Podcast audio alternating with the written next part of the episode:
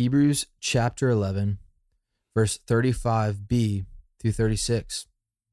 Some were tortured, refusing to accept release so that they might rise again to a better life. Others suffered mocking and flogging, and even chains and imprisonment. Genesis 39, verses 11 to 22. But one day, when he went into the house to do his work, and none of the men of the house was there in the house, she caught him by his garment, saying, Lie with me. But he left his garment in her hand and fled and got out of the house.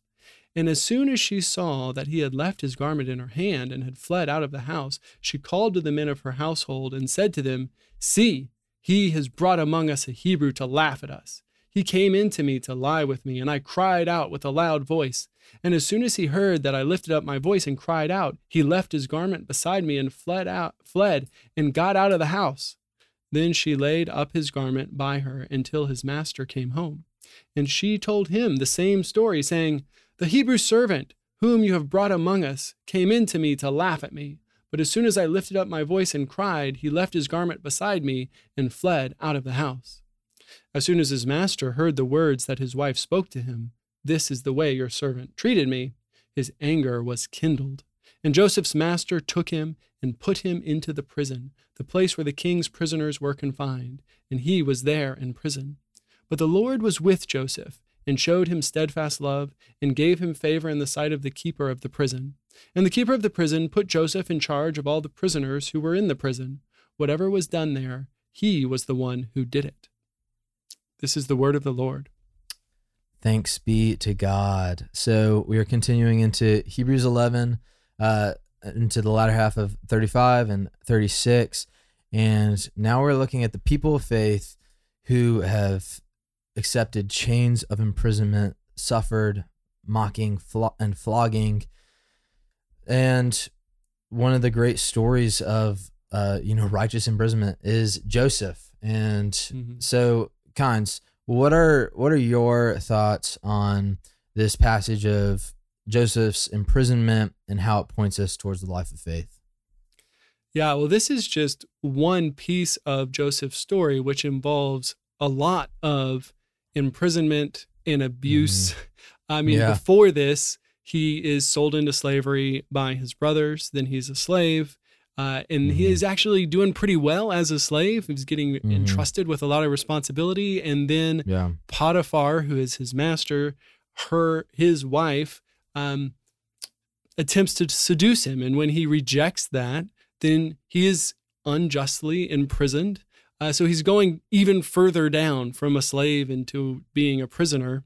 Mm. But then we see when he's in prison, uh, how again he is faithful uh, and he interprets the dreams of these figures, and one of them is delivered from prison, but then forgets about him. And so he has to languish mm. even longer in prison. Yeah. So I think we have to read this one piece of Joseph's story within that broader span yeah, of absolutely. the, the range of suffering that Joseph endures. And if we read this one piece of it, how is this related to faith? How do we see Joseph being a man of faith as he faces hmm. this scene in his life. What do you think, Will? Yeah, I mean, you outlined Joseph's life really well. For a while, it's kind of like watching someone fall down a staircase. It's just like one one terrible thing followed by another, and then there's like this glimpse of oh, like Joseph interpreted this dream. This guy's gonna get him out, and yeah, he totally forgets about him. And you know, just the ample opportunity Joseph had to become uh, embittered and jaded and mm. faithless and you know and if he had it you would be kind of it'd be hard to blame him i mean after all that he suffered and went through and yet such um, an encouraging and, and, powerful example of faithfulness and, and mm-hmm. you know ultimately joseph does get to see uh, prosperity again and he's restored he's restored to power. He's restored to his family, and he he dies in honor, and which is you know a, a great gift from the Lord. You know the author of Hebrews. He's not just arbitrarily throwing out Sunday school stories.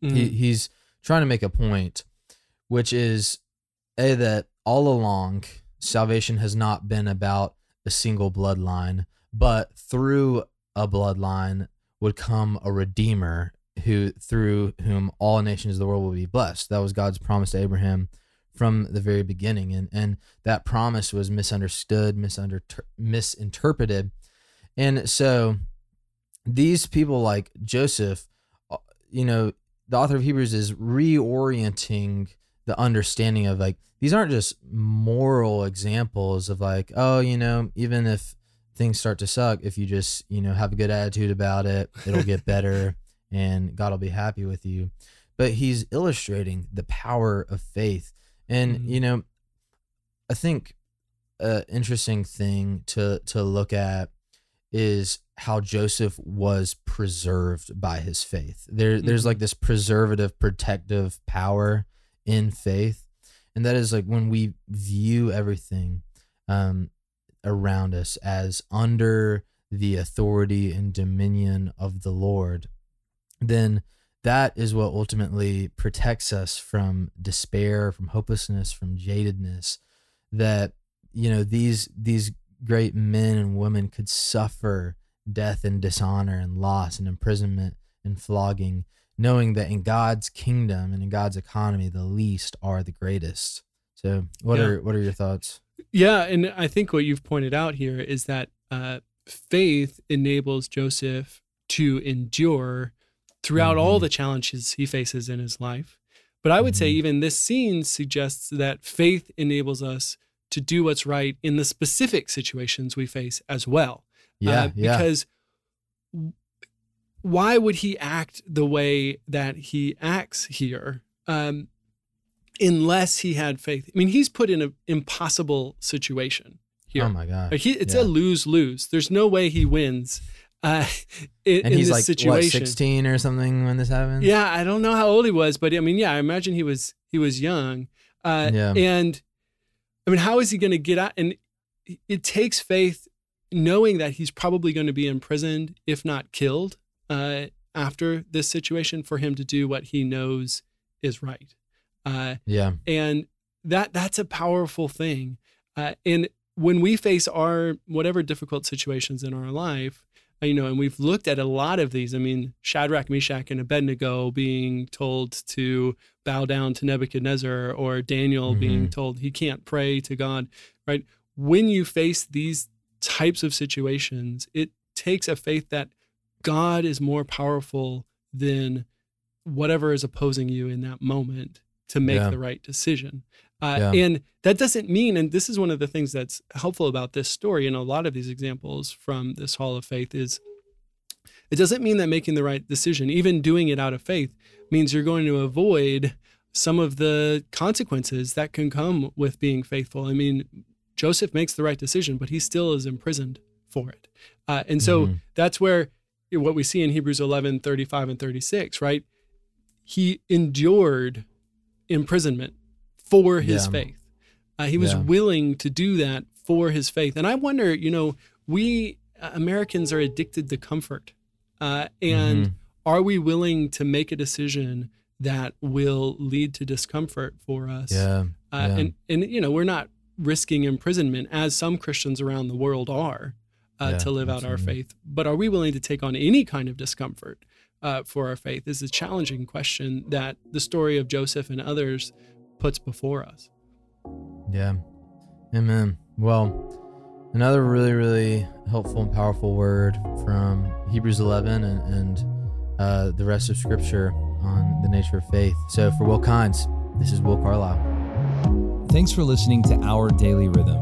I'm Jason Dees, one of the pastors of Christ Covenant, and Our Daily Rhythm is a ministry of our church designed to help you more faithfully and effectively meditate on God's Word.